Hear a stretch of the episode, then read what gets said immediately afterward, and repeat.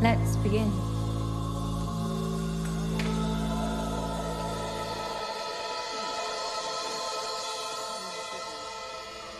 And in the end, Eddie, you know what? You're nothing but a misguided midget arsehole with dreams of ruling the world.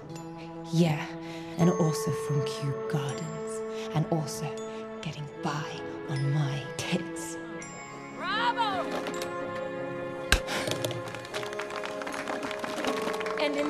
Eddie, you know what? You're nothing but a misguided midget arsehole with dreams of ruling the world, and also from Kew Gardens, and also getting by on my tits.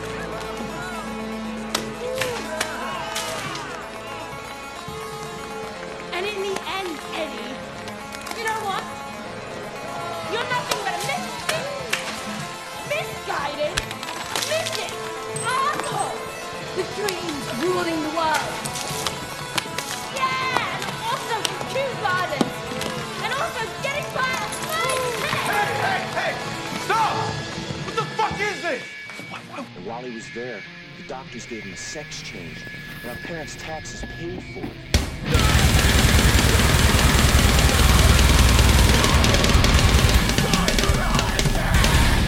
Hey, uh, what's up? Truck holes, dick nuts, truck nuts, dick holes. What's up, truck nuts? What's up, dick holes? Welcome back to the podcast. It's been a minute, huh? Um, things have been kind of wild at the mall. Um, questions about whether ghosts are born from eggs or whether they're born from human bodies functioning basically as eggs. Questions about whether the mall itself is alive. Uh, questions about the ghosts themselves populating the mall. Wild times. But more importantly, I need to tell you about Sorry to Bother You. Um, initially, my concern about Sorry to Bother You was that it wasn't going to be appropriate for this podcast. Not because it's somehow like not a classic film. Obviously, this is almost immediately risen to the status of a classic film. But just like whether, like there were initially there were questions about whether this is the kind of classic film that we talk about on the podcast. Like, I'd put it on. I was like, okay, this is like it's like a weird movie. I was prepared for the fact that it was going to be weird, but um it's like a movie about like a black guy in Oakland and union organizing and shitty jobs and I was like I don't like is this the kind of thing like full disclosure is this going to be the kind of thing that I can goof on um full disclosure fuck yes it is this this is one of the best films I've ever seen I cannot recommend it highly enough and in fact um uh, you know, you should watch it. You should watch it before you listen to me talk about it because, like, I'm gonna spoil the fuck out of everything that happens in this movie, but there's so much good stuff that happens in this movie that I almost don't want to spoil it for you. So there's your warning. You should watch it. It's it's fantastic. Okay, so um open on Cassius Green, like I don't know, is he in his twenties maybe, like late twenties? It's like black guy who lives in Oakland who's at a job interview for a telemarketing job, and it, like it immediately becomes clear that he's lying his ass off about all his qualifications, including he brought a trophy to the job interview as like best salesman trophy or something, and the guy is like, "Did you like have this made just so you could lie to get this job?" Um, and he's like, "Yeah." and then the guy that who's interviewing him is like this like white guy management type is like dude i don't fucking care like you don't need there are no qualifications for this job i just you just need fucking bodies to put in these chairs and make these phone calls um, so you're hired anyway and he gets so he's got this job as a telemarketer and they're all like stick to the script stick to the script like you just do the thing don't go off script um, and it, sounds, it seems like it's like a pretty soul crushing job. He's got a friend who works there whose name I don't remember. Um, and he's like, this sucks, and he sucks at it. and then we, we go to him with his girlfriend whose name is Detroit. They're like in his bed and like, fuck, I just I need to get paid, like I don't have any money and I owe my landlord all this money and she's like um she's awesome. Detroit also like Cassius Green is kind of like an everyman, everyman character in terms of like his like ambivalence and anxiety and like lack of talent in a number of ways. Um, except at telemarketing, which will become clear. It turns out he's really good at telemarketing. But he's he's in bed with his girlfriend, and he's like, I fucking hate my landlord, man. Like he's such an extortionist, and he's just like trying to take my money and give it to his family. And Detroit is like, dude, he's your uncle. Like that's your family. Um, and his uncle, who's the landlord, is Terry Crews, is played by Terry Crews, who I believe first came to prominence in Old Navy commercial, not Old Navy, uh, Old Spice commercials. I never thought about the fact that Old Navy and Old Spice both have the word old in the beginning of their names. It probably doesn't mean anything, but what if it means a lot? You ever think about that? Uh, Terry Crews is his uncle who lives upstairs. It turns out he's just living in Terry Crews's garage, which he's converted into be an apartment, but uh, sometimes the garage door just goes up because probably the wiring is screwed up or whatever. Uh, Terry Crews also kind of famously bald, doesn't have a lot of hair in real life. Uh, he plays the one in Brooklyn Nine-Nine who really likes yogurt. And my understanding is that this is based on the fact that Terry Crews also in real life really likes yogurt, which is nice. Um, no yogurt content in Sorry to Bother You that I can remember. But he's wearing, I think, fake hair. Which is like, it's not clear why they had Terry Crews have hair in this movie. Like, it doesn't, it, like, it's not like relevant to the plot. His hair doesn't really come up.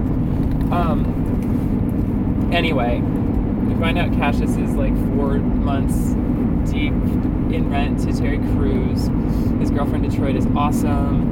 They like do some walking and talking, and she has a shirt that says uh, "The future is female ejaculation," which is incredible. I, like when I saw that that was what it said on her shirt. Her shirt, I was like, okay, this I'm in for something, something else. And like, uh, this is a classic film. I knew it by reputation. I knew that I was going to be into it, but I did not understand until I watched it how much I was going to like it. Uh, so, so, okay, already on tangents.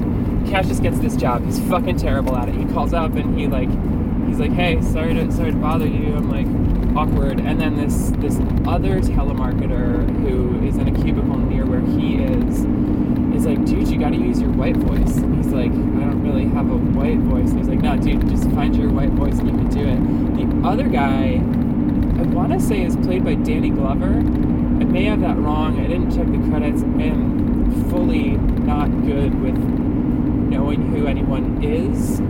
But I think it's Danny Glover who has been in movies that I haven't seen, but is like a, a person that people know. Anyway, uh, Cash, Cash starts using his white voice on these these phone calls, and like, at first I was like, is are they like that's not this actor doing a white voice? This, is like overdubbed by an actor. Turns out his white voice is being uh, is like is performed by David Cross, who's also somebody who I don't really know the stuff that he's from, but people care about him. Like I remember he had a stand-up comedy album that got reviewed on Pitchfork when I paid attention to Pitchfork. Um, it was called "Shut Up, You Fucking Baby," which is kind of a funny name for a stand-up comedy album, but also I don't want to listen to that. Uh, anyway, David Cross probably has a white voice to begin with.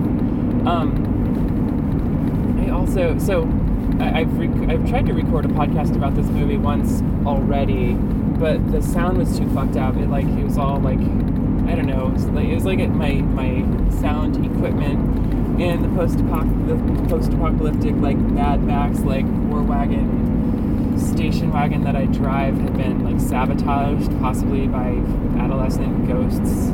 So like I feel almost reluctant to get back into this because like I don't want to engage in conversation about the word honky necessarily. Like I don't feel like that's super productive, and I don't have anything intelligent to say about it, except that David Vo- David Cross as the voice as like the white voice of Cassius, like his his white voice. It sounds like it's honking, like like the honking of a horn, like that a clown would honk. It's like his voice is so goofy and Danny Glover's character is like no no not like white voice in a sense of like you sound like a white person but like white voice in the sense of like I've never had to worry about anything and I know that I'm going to be taken care of like that's what you want to project as a telemarketer and it turns out this is what Cash is good at so he starts speaking in his white voice uh, and really just you know projecting this sense of like I'm calling to sell you whatever it is that they're selling. Um, and he starts doing really well, right? And he starts hearing that if you do well enough as a telemarketer, there's like another floor of telemarketers upstairs who are called like the power sellers or something. And like if you're good enough at this, you can go upstairs and be a power seller. Uh, and he gets on track to be a power seller, but also uh, this new guy comes to the telemarketers whose name is Squeeze. Um, this movie does a good job with representation, is like such a like 101 kind of thing to say. But Squeeze is like he's like an Asian American guy. His masculinity is like not in question. He's like cool. It's just nice to see that. And he's like, yeah, yeah. I've I've like seated unions at a number of different places, and we're gonna fucking unionize the telemarketers here. And he says this in a conversation with Detroit, uh, Cash's girlfriend, and uh, like you kind of get the sense that like Squeeze is awesome and has good politics, and like union organizing is dangerous shit, but he's doing that work. Um, Detroit is like on board. Her politics are also awesome. She's like, yeah, man, fuck yeah, like unionize, like let's have a picket line, whatever. She's also an artist. We see that she does a bunch of different kinds of art. She's just like great. But Cassius is this sort of like he's not like spineless necessarily, but he's kind of just like you get the sense that he's been beaten down by the lack of options for like moving forward in his life that are in front of him. Um, he's had some shit jobs. He's got no money. He doesn't have a lot of prospects. So he's kind of like he's he seems a little bit ambivalent about the union stuff. Like he's on board. He's like, yeah, let's unionize. Like I'll help with that. But his conflict early on in the movie is he's like, but I'm fucking great at telemarketing. So Squeeze, like they they do a, strike. They they start to strike. They make demands, and the guys in in management who include uh, the actress whose name I don't know who plays the character whose name I don't remember, Janet. She plays Janet, I think, on The Good Place. Janet being like, she like often will be like, I'm, I'm not a girl or I'm not a woman, and she'll also be like, I'm not a robot. She's just like, she's kind of like, I don't know. I guess replicants can be girls and, and women as well as robots. So maybe she's not a replicant per se, or maybe she just like conceptualizes like maybe she's a replicant in the good place who conceptualizes replicancy differently than other people do i don't know anyway janet from the good place plays a very different character as this sort of like mid- middle manager at the telemarketing company um, so janet from the good place uh, doesn't do anything yet.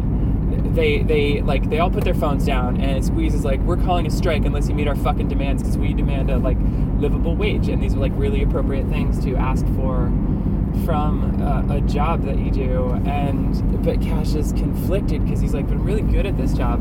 And so he's like down. I think he starts they start having a strike out in front of the the building. Um, and he's striking with them. And then almost immediately he is promoted to go be one of the like super sellers or power sellers or whatever upstairs. Um, and starts crossing the picket line. Dude and one of the things that this movie does really well is ra- like rather than just being like kind of one-dimensionally good politics it sh- like shows why people would choose to like work against their own self-interest in terms of like crossing a picket line or whatever. Um, like it walks this line of portraying Cash as a good person who's making bad decisions in a really effective way. I think they do a good job because you're not like, yeah, Cash, you should totally cross that picket line. Um, at the same time, you're not like, dude, this is a great idea. Like, you should cross that picket line. Um, but you're like, I get it. Like, you have been so stuck, you've been so broke. Like, suddenly, so okay, so he starts crossing the picket line because he gets made a power seller. So he's going upstairs to the upstairs uh, telemarketing thing. Uh, sidebar: What we have also seen so far in this movie is that there's an organization, I believe, called Work Free, where you sign on for a life contract of what is essentially slavery, and the characters like argue back and forth about whether this is slavery. And Cash is kind of like, I see the appeal, dude. Like, you go to work for this company, you have a job, you have a place to live, you get like medicine and food. All your needs are taken care of in a way that they are not taken care of when you are outside, like trying to make it under like white supremacist capitalism, right? Um, although, like, the movie doesn't even use that sort of language, right? Which I think is appropriate language to use in discussing these things, but which also can feel sort of, oh, what's the word? When you sort of polemic, polemical. Um, if you're not used to it, right? If you haven't like, if you're not familiar with that language, which is not to say that this movie shies away from polemicism necessarily, just like it's not explicitly talking about white supremacy. In fact, it does this this really striking thing where, it, which is I think rare in a movie. Although obviously not, it's not the first movie to do this. There's just like no like sympathetic white character to like draw in a quote unquote mainstream audience, meaning a like white supremacist like audience that's scared of a movie that doesn't have a sympathetic white people or white person in it. Um, anyway, I think that it's mostly no, that's not true. Um, I think it's a lot of white people who are shown working in work free, but I think it's like a diverse, like multicultural, like they're really uh, portraying that is the people who are at work free, not the filmmakers. The people who are like doing advertising for work free are really portraying it as this like bright and sunny, like quote unquote post racial. Although I guess that's not actually quote unquote. I don't think they say it's post racial, but that's the vibe that you get from work free. Is this place that's like extremely exploitive, extremely capitalist, and extremely invested in portraying itself as like clean and efficient and good and like solving problems rather than creating them. Um, so Cash, I think, has talked about like, yeah, I might do that thing where you move into the warehouse and you sign away your life because my shit would be taken care of. And everybody else is like, dude, fuck that. Like, there's no reason for you to do work free. That's that's garbage exploitation. And so uh, he goes up to the power sellers. He's fucking crossing a picket line where like he's being protected by like uniformed fucking they may explicitly be blackwater uh operatives but he's like being assisted by armed police and crossing the picket line to go up to the power sellers floor where he's like taken up in the elevator by Janet from the good place. And then uh, he gets there and there's this guy this like um he's like another black man who's got those sideburns that go down, but instead of turning into like a beard or a chin strap or something, they like go down and then come back up to be a mustache. Um, and he doesn't have the like goatee or like soul patch part of the facial hair. He's just got sideburns and mustache in a way that like harks back so hard to like white dudes in the Civil War, right? Like I don't know anybody's name but it just it feels like this very like like plantation owner facial hair but he's this black guy and and cash gets up there and he's like talking normally. He's like hey what's up? And this guy whose name i also don't remember he's like ah we only use our white voices up here and like kind of has to continually remind cash only to use his white voice on the power sellers floor and cash is great at telemarketing on the power seller's floor as well.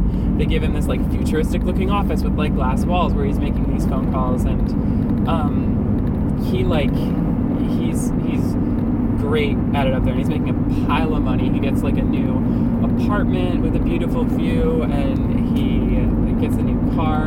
He man, his car before he gets his new car, there's a scene where he's driving in Oakland with Detroit and Squeeze and his other best friend and his uh, his windshield wipers don't work, and so they're set up to a string where like he's driving and he has to pull to pull the windshield wipers up, and then Detroit is in the passenger seat. She has to pull to bring them like back down, so they're wiping the windows. Um, it's pretty good, but like again, one of the ways that this movie, one of the incredible things that this movie does it shows why Cash is so invested in this job, even though he's crossing picket lines and like effectively, like it turns out he's he's making these deals for work free, right? So that uh, like he's just so implicated in what again is like a, a, a new iteration of slavery that people willingly sign on for, right? He's so implicated in all this really morally indefensible shit, but at the same time, he's like the work that he's doing, right? Which is what he's spending most of his time doing. He's at work, he's working long hours, he's obviously working at least 40 hours a week, but he's working into the nights. We see that he's doing, he's like always at work, and he's really fucking good at it, and he's really fucking appreciated for being good at his work, right? We see very clearly the appeal of having one of these jobs where you're doing so much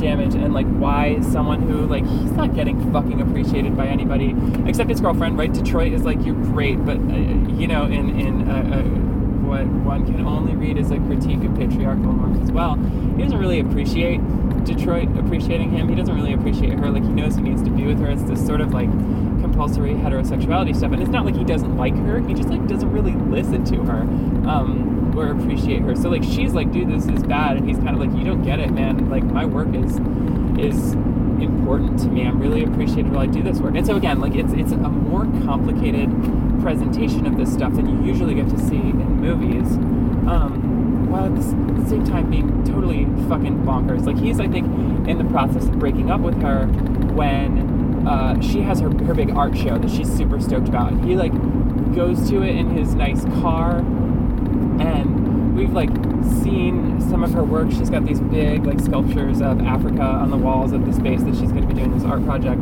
But her big opening also has a performance piece to it. And dude, this performance piece, like up until this point, I was like, yeah, this movie rules, but this movie is not like over the top. Like this movie is not earning the golden dick hole or but what the fuck even is it that I say on this podcast?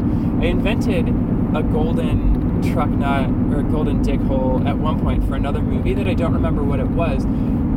This was the moment when I was like, oh, we have a second movie that's getting the golden fucking dick hole or whatever. Because all these people are there for her opening and for her performance art piece, and Cash shows up and she gets up on stage and the lights go down and she's like, I want to thank you all for coming. And okay, so time out on that, right? There's a movie that I have not done on this podcast yet. And it's infuriating that I haven't done this on this podcast yet because it's one of the best movies in the whole world and one of the movies I've seen more than any other movie. And now that I'm thinking about it, maybe I have done an episode of the podcast about it and then forgot because my memory is terrible. Because you shouldn't smoke weed every day. Uh, not that I smoke weed every day. The point is, The Last Dragon uh, a movie from I want to say 1985, 1986, that golden era of when the best movies were coming out. Um, the Last Dragon, I think, is technically titled Barry Gordon. What's his name? Berry Gordy. I don't remember exactly what his name. Is this is a theme this episode. I don't know what the fuck anybody's name is. Uh, he was like the head of Motown, and apparently in the like early to mid 80s, he was like, "I'm done with producing some of the best music that's ever been written and recorded. What I want to do now is make movies that are utterly fucking bonkers. And so I don't know if he made any other movies that are any other movies at all, but I know that he made The Last Dragon and it's a movie about a like young black man who's really into Bruce Lee and martial arts and like really invested in living this like zen martial arts lifestyle, but he's in I want to say the Bronx. Um, he's in like 80s the Bronx, and so he there's like this guy who's the Shogun of New York. I I don't want to tell you too much about it because if I haven't done it on this podcast, I need to fucking do this movie on the podcast. The point is, in the Last Dragon, the the like he's framed as the head villain, like the primary antagonist, although he's really kind of a puppet master who is dispatched before.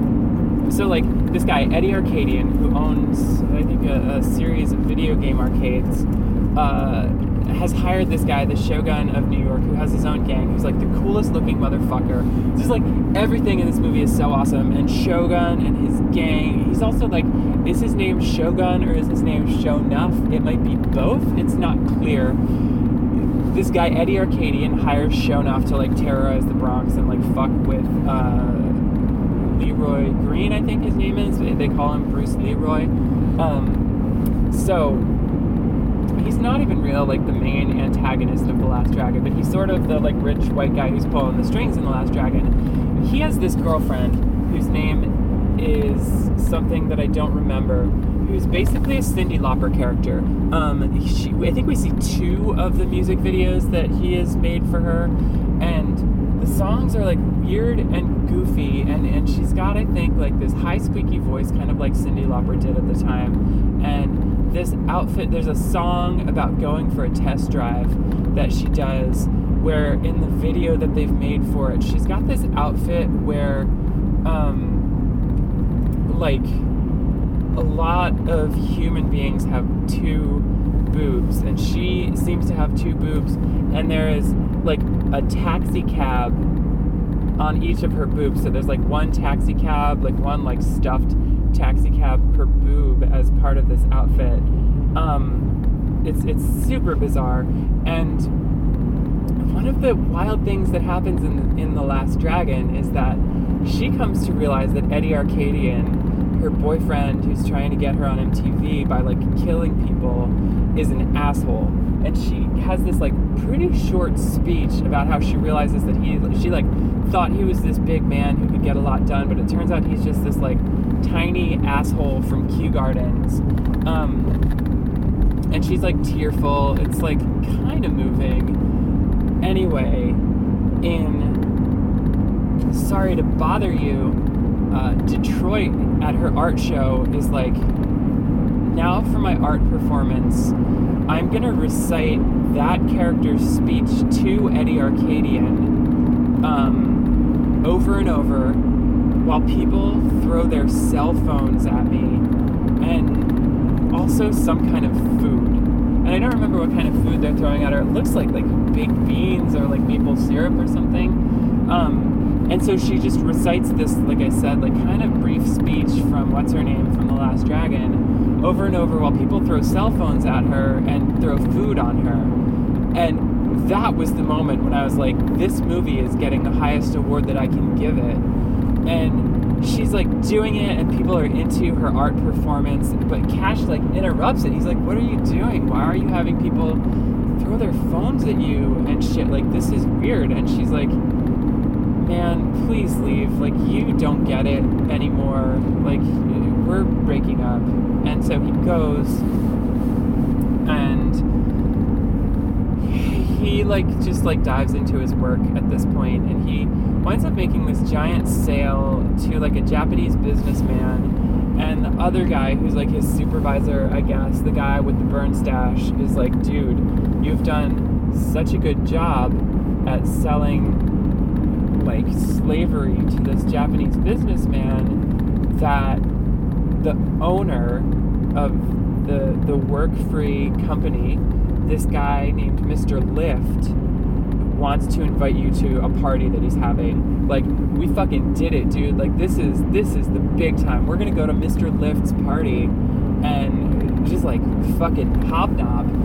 And one thing that I think is interesting is that the, the person who wrote and directed this movie is Boots Riley from this band The Coup, um, who's been like doing hip hop stuff for like forever.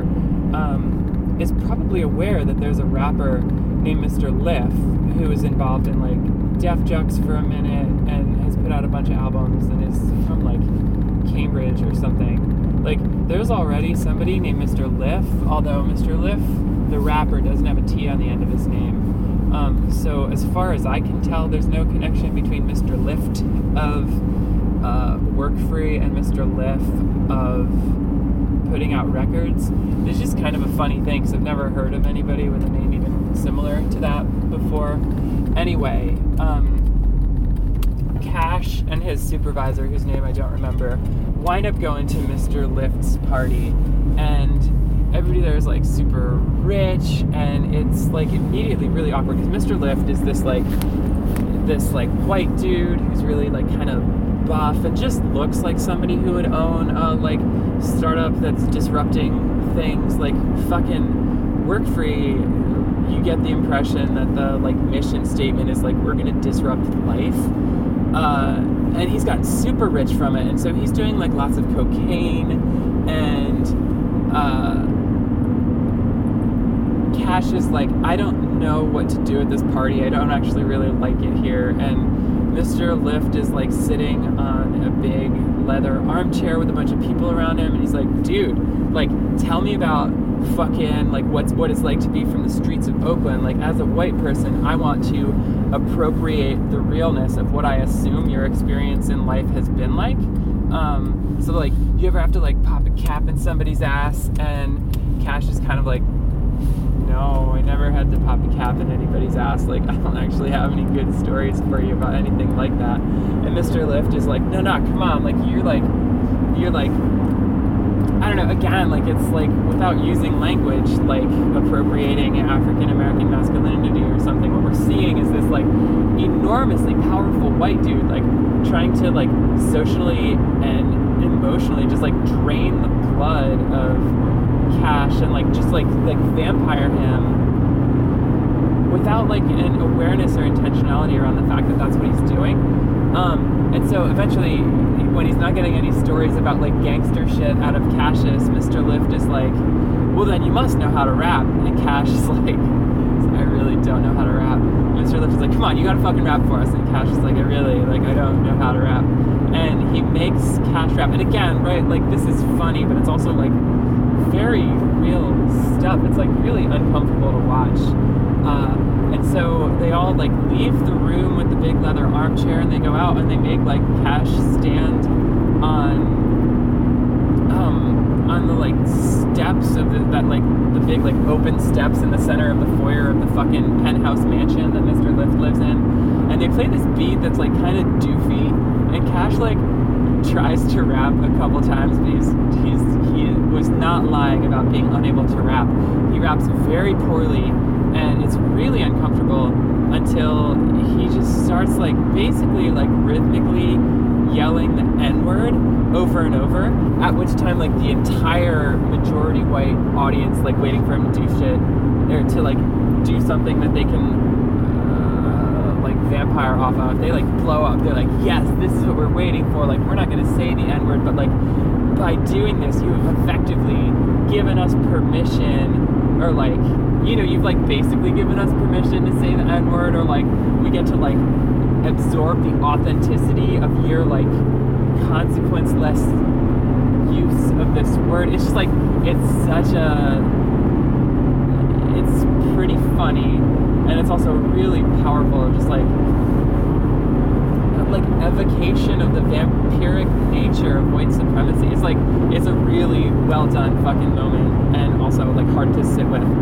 Um, so uh, that happens, and then Mr. Lift is like still like doing a lot of cocaine, and now he's like he's got a pistol that he's holding too, and he like wants to have one-on-one time with Cash, so the, the super, supervisor, whose name I guess is probably Burnstash, is like, dude, you gotta come have the meeting with Mr. Lift. So he goes and he has a one-on-one meeting with Mr. Lift, and when he sits down at this big desk, uh, immediately Mr. Lift is like, dude, you gotta blow this line, and he gives him this big like spiral line of what appears to be cocaine, and Cash is kind of like, yeah, right. So he blows a big line of cocaine, and then Mr. Lift is like, I gotta show you this video. And Cash is like, dude, I like need to pee so bad.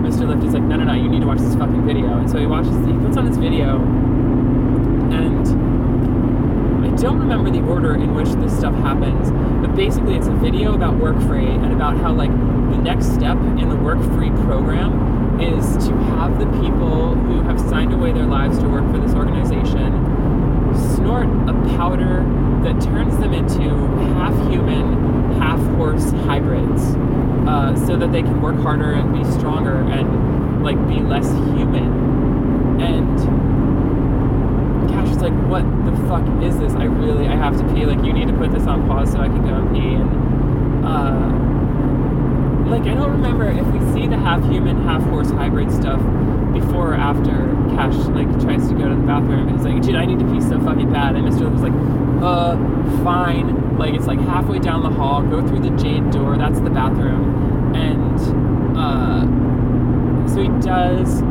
but it turns out instead of going through the jade door, he goes through the olive door. And through the olive door, there's some half human, half horse hybrid people called Equisapiens who are like chained to a wall and miserable. They're like, what the fuck, man? You've got to let us out. Like, we're really unhappy to be half human, half horse hybrids. And Cash like freaks out. I think he falls down, and maybe like one of the Equisapiens falls on top of him or something. But he like he like urinates in his pants, and then Mr. Lift comes and find him, and he finds him. He's like, "Dude, you were supposed to go through the fucking jade door, not the olive door." And he's like, "I don't know, man. Like there are more important things right now than the difference between those two shades of green. I wonder if the shades of green is a commentary on capitalism. Anyway, uh, I, that probably doesn't really hold up. Um, they go back, and he's like, dude, here's the deal. Like, Mr. Lift is like, here's the deal. I want to offer you a position work life as the head of the fucking Equisapiens. And, uh, like, the boss, like, the leader of the Equisapiens. And Cash is like, I don't want to be a half horse, half human hybrid. And Mr. Lift is like, come on, like it would be so good. Like it's such a like step up for career advancement. He's like, I really don't want to do that. And they watch the rest of the video, and it turns out that like the way you become one of these half horse, half human hybrids is you snort a chemical that turns you into a half horse person. And he's like, Did you just fucking feed me the chemicals that turn you into a half horse, half hybrid? And Mr. Lift is like, No. And he's like, Uh. And it's it's upsetting, and we don't know whether he snorted the the chemicals that make you into a half horse. Half, anyway, um, party ends. He wakes up in his bed. He's alone. He's seen like the depths of dehumanization to which this like capitalist shit is willing to go. Um, he's pretty upset about it. He goes and finds his friends. His friends are still picketing outside the the telemarketing building, and the people from the power sellers level of the building are still like crossing the picket line with the assistance of armed guards. Um, he tells Detroit, Cash tells Detroit what happened, she's like, dude, you're an asshole, but like, this is bullshit. Like, you clearly have lost your shit because that, like, that's not a thing. Snorting a powder that turns you into a half human, half horse hybrid. He's like, dude, it's a fucking thing. And he finds his phone, and it turns out that somehow he had taken a video of not just the half horse, half human hybrid people, but Mr. Lift coming in after Cash had fallen down in that bathroom and being like, I'm gonna turn you fucking Equisapiens into glue if you don't stop being assholes. And so he's got proof. And so, okay, a couple things. Uh, what we've seen over the course of the movie is that Cash was on his high school football team, but he doesn't really hang out with the guys from his high school football team anymore because all they do now is like wear their high school football football helmets and like just kind of like jostle each other on a basketball court. He's like, that's not the life that I want. I don't want to be like a fucking high school football playing whatever. Uh, so those are characters who we've seen, and then also we've seen a couple times that there is uh, an enormously like the most popular TV show in the country right now is called I think it's called Somebody Beat the Shit Out of Me, and it's just people going on TV and getting the shit beat out of them, and so Cash goes on Somebody Beat the Shit Out of Me and gets the shit beat out of him, and then they make him like swim through a pool of shit or something. But you don't see him swim through the pool of shit. But what you do see is after he's swam through the pool of shit, he's like covered in shit, and he addresses the camera and he's like, "You y'all need to see this video of Mr. Lift from Work Free and these Equisapiens that he's turned people into and him threatening them, and they show it on the TV. So then word gets out, and then." Uh, I don't know what happens with that. But then he decides that he's not going to cross the picket line anymore because turning people into horse people is evil. Like that was the line that Cash needed for like the the the sort of black hole void of capitalism. Like like it's it's an interesting statement to be like, yeah, yeah, the evils of capitalism and what it does to people isn't enough. But if we take it far enough that they're turning people into horse people, then I can see that this is not sustainable and I need to reject it. Um, like again, it's just it's a good critique, right? Because that's what fucking happens. You get a job where you're making enough money. It's really easy to rationalize doing any number of things that are bad for a lot of people. Like that is the logic of capitalism, and so one of the, the incredible things that this movie does is just to be like, okay, but what if also there like people got turned into horse people? Um, so stops crossing the picket line. There's also a thing that happens where somebody whips a coke at him and he becomes a meme. There's like a video of him getting bonked with a coke can that then people are like dressing up as him with like shitty like black people hair wigs and coke cans stuck to them um, maybe that's what gave him the leverage to get onto somebody beat the shit out of me. Is they're like, ah, it's the like got hit by a coke can guy wants to come on so we can like promo his shit. So he goes back and starts like being on the picket line again and being on the front lines of like not letting people through. And he's like, we're not gonna let fucking uh, through. And his strike of, stroke of genius is that he rounds up the football players that he played in high school with to be a part of the picket line as well. And they do manage to hold off the first wave of fucking Blackwater people uh,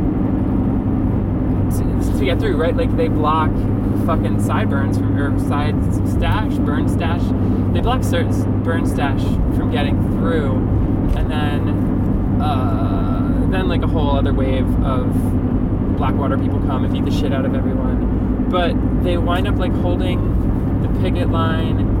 I don't know if there's any meaningful victory against the telemarketing people beyond the fact that they hold the picket line. But um, the resolution has already come where Cash has like seen through the evils of capitalism and like the ways that it sucks you in to make decisions and like act against your own and your community's best interests. And so he gets back together with Detroit. He's like, I fucking, I get it now. Like, I, I've been through this stuff and I get it. And I think he gets another job. I don't know what he's doing. Maybe, I don't think he goes back to telemarketing. Or maybe, maybe they succeed in unionizing the telemarketers and then they're all making a living wage and that's what he goes back to. That would, that would make sense to me. Uh, and so they've unionized and probably their wages are better. And uh, he moves back into Terry Crews's garage, but this time he's got like his nice bed and some of the art from his nice apartment and stuff. And he just like goes back to being a normal person. He realizes you don't have to be a rich person, um, and gets back together with uh, with Detroit, and everybody makes up, and then um, he like makes up with his friend, and he gets like a normal car, and everything is like back to normal but better. And then as he's like closing the garage door to have like make out times with Detroit and just like have it be like you know one of the nice things that this movie does is it doesn't make heterosexual romance be the like solution to problems of state and capital? It makes it be just more like a like piece of what the resolution can look like. Like if your girlfriend is cool and she gets it and then you finally become cool and you get it too like that doesn't mean that like you're getting back to with your girlfriend is the resolution. It means like you've actually figured shit out and you're a better person. And so cash has become a better person. Uh, that feels unfair because he wasn't like i guess better doesn't necessarily imply bad but like when he started, like, like i keep saying he, the decisions that he makes to act against the best interests of himself and his community um, are really framed as understandable. You know what I mean? Like he, it's not like he's this like shithead who's like being a shithead on purpose. He's got so little options and so little going for him that like it's framed as really understandable that he makes the, makes the decisions that he does. And also, like at the end of the movie, he is not somebody who would make those decisions, right? He's somebody who's got like fucking backbone. He does see unionizing as like a way forward, and so he's like back with Detroit, and he's closing the door to the garage. And she's like, she like lays down on the bed, and he closes the garage door, and then he turns around, and then fucking boom, he's turning into a fucking horse person. Like, turns out Mr. Lift fed him horse person powder after all. is turning into a fucking horse person. Title card, fucking sorry to bother you. Like, the ending is pretty upsetting. And, like, you kind of can't believe that they turned Cash into a fucking Equisapien, but then, like, like if you think about it, right, we should be having like empathy for Equisapiens as well. And there's a moment actually where I think the Equisapiens, oh, maybe what happens is that they the they stop Burn Stash from crossing the picket line, and then the new wave of fucking Blackwater people come and beat the shit out of all the picketers. But then all the fucking Equisapiens come and they beat the shit out of all the Blackwater people, and the Union wins because of solidarity with Equisapiens, right? Like, that actually is a fucking great message, and I'm so on board with that. And whereas they're initially portrayed as kind of monstrosities, right? With like, man, when you first see the Equisapien, it's so upsetting, and the the makeup and everything is so unsettling, and also they have these giant horse cocks, and maybe one of the failings of the movie is that like one of the reasons that Mr. Lift is like you should become an Equisapien is because then you would have a giant horse cock like playing into sort of unavoidable is it toxic masculinity to want to have a giant horse cock one might argue yes because dicks don't need to be that fucking big anyway um, my, my proposal that it was a failing critique to sort of only address the like genitalia benefits of becoming an equisapien in people with outies but i guess like it is not presented as like a desirable thing to become an equisapien. However, it's it is presented as a thing that fucking happens, right? Like under capitalism, you can be exploited in a way that you become a fucking equisapien. And um, so one of the things that this movie does by having Cash become a fucking equisapien, do I only do have I said equisapien once without saying fucking before it? I don't think I have. One of the things that this movie does is you're like, shit, Cash is becoming an equisapien. Like he is an extraordinarily relatable character. We fucking love Cash and we fucking love the journey that he's been on and we fucking love where he's gotten to. Um, now he's a fucking horse dude. Uh, that's like such a bummer. But there is a moment earlier where I think when the Equisapiens bust up the Blackwater people, uh, where Cash is like, I want to thank you and your people for being so honorable to one of the Equisapiens. And the Equisapien guy is like, dude, I'm from fucking East Oakland. Like, we're basically one of you. And so the solidarity between the Union and the Equisapiens is like, it's just, it's another good takeaway, man. We need more fucking solidarity between people with different challenges. We always need more of that. And to see that solidarity come is like, it's fucking great. Like, let's remind ourselves that even if you're a fucking horse person, you're still a person, um, and people are still being exploited and fucked with under capitalism. It's just like, it's this movie's politics are good, and the praxis with which they apply those politics is fucking good.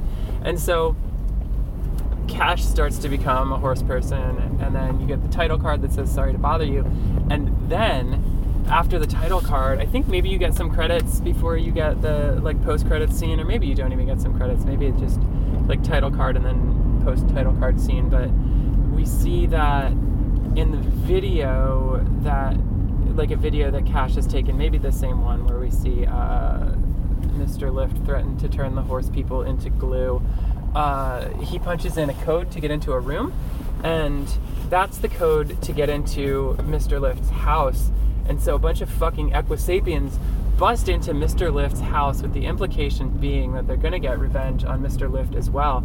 And like, dude, that is how you fucking end a movie. Like, you complicate the shit out of everything. You establish that, like, unions and solidarity are the way forward.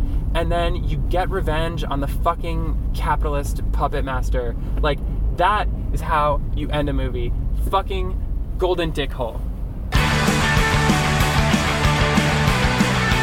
All right, truck nuts. All right, dick enthusiasts. That's the end of the episode. And as the world gets worse every day, don't forget we get to be okay while these fascists choke on the fruit of the hate that they braid till their lives are the only thing keeping them warm while they're chained to their bricks on the floor of the bay.